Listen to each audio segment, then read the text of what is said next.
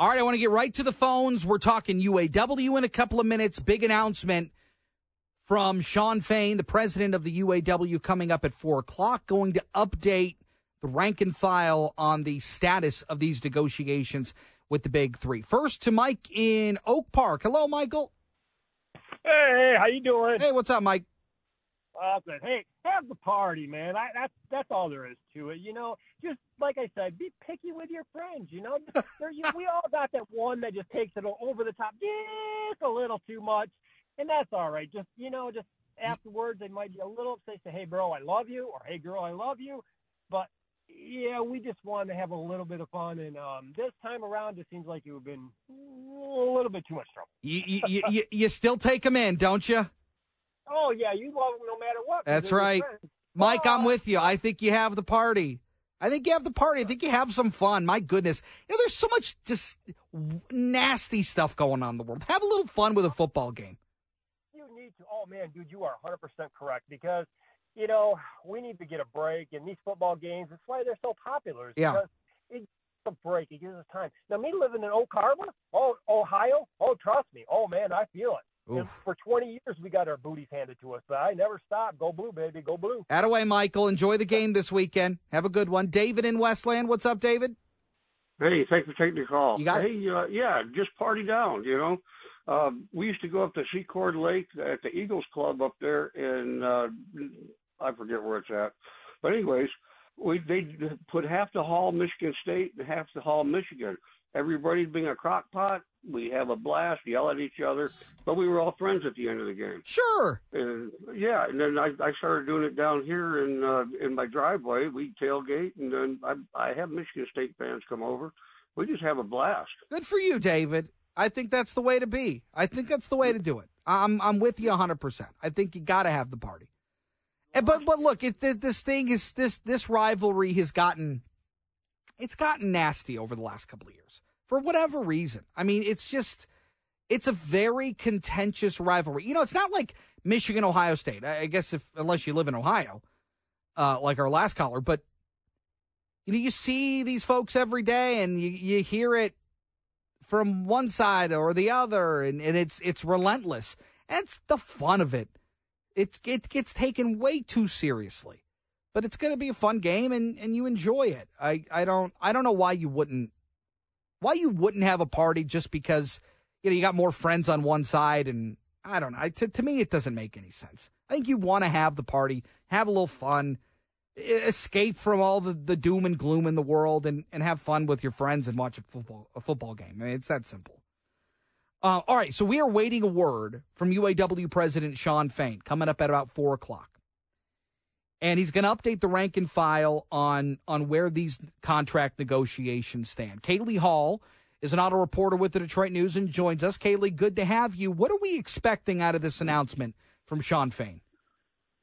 Thanks for having me, Chris. Uh, I wish I could tell you.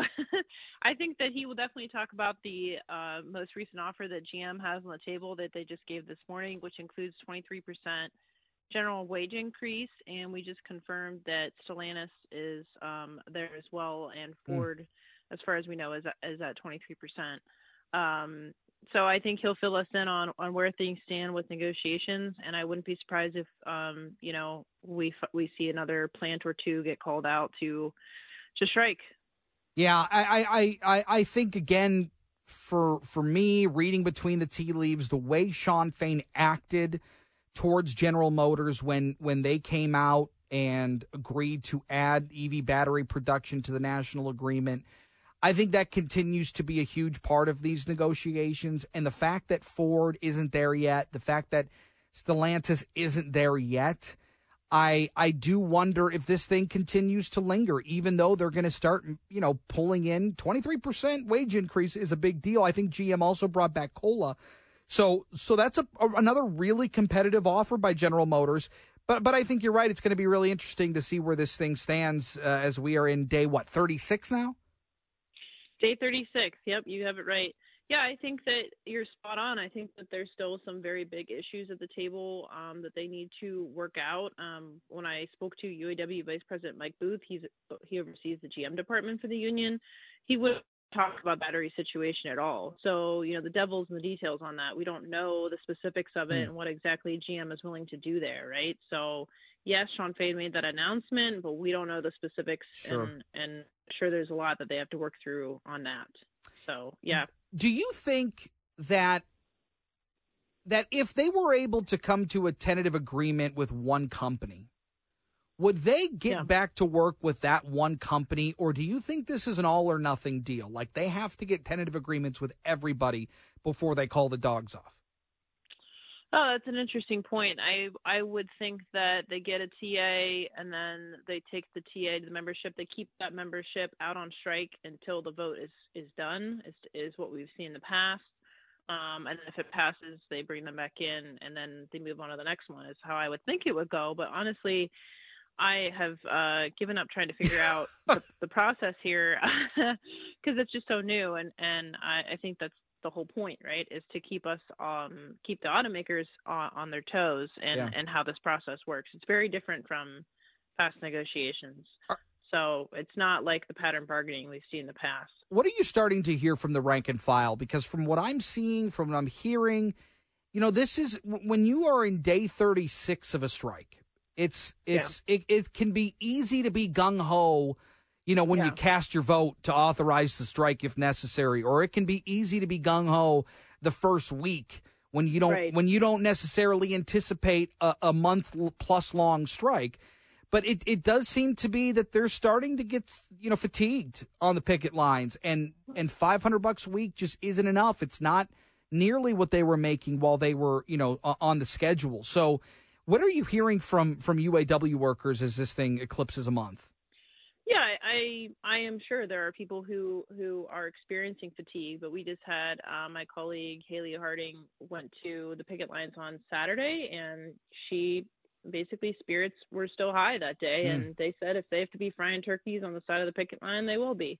Um, I think it obviously varies depending on your seniority level, right? So if you have lower seniority, you make less money, you probably have less in your bank account to live off of, and your savings. I mean, and yeah, it's it's this is difficult. This is I mean, strikes are if you're in a strike, it's painful, no question about it. But um I think there is, you know, there's definitely support there for them. There's people who visit the line and bring them different things. So um they're still trucking along and and uh want to see this this through to get everything they feel like they deserve.